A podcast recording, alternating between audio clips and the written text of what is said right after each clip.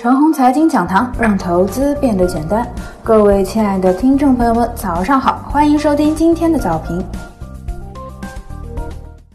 政治抵降心理预期仍有可为。银行、地产、券商等板块涨幅居前，题材中的光刻胶、芯片、五 G 等科技股、猪肉、农药等涨价概念股表现相对较好，医疗概念、在线服务、电动车等领跌。周五啊，冲高回落的走势呢，权重护盘。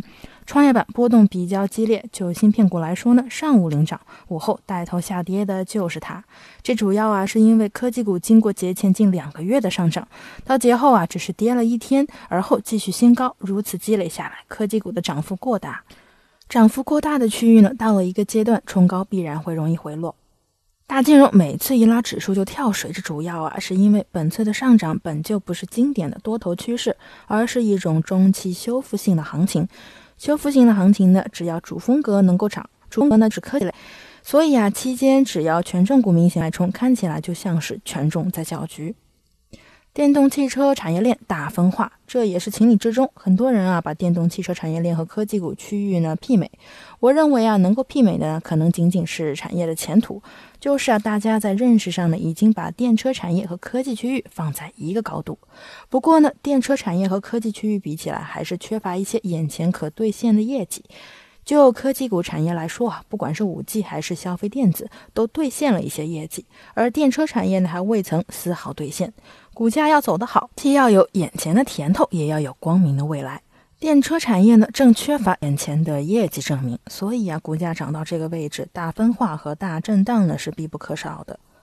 最后啊，再来看看周末的消息面，总体偏好。创业板大松绑，这不是利好，利好的呢主要是科技股的领域。就在融资审批来看呢，依然是具备核心科技的企业相对容易快速过关。接下来看呢，我的观点如下：一深坑之后啊，快速填坑的暴力阶段已经过去，不管是指数还是各大板块，都会选入中期震荡式运行的态势。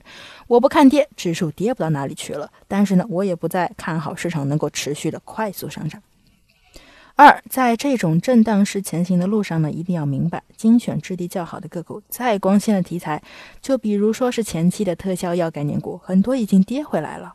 垃圾股的特点是显而易见的，特高的市盈率，常年没有什么业绩，主业也不清晰，即使偶尔逮住了一个光鲜的概念被炒作了，要不了多久呢，又会跌回大部分。这些股啊，才是这些年的风险所在。如果老老实实的挖掘实实在在的个股，这些年呢，根本不会有风险。以上就是我们今天的全部内容，祝大家股票涨停。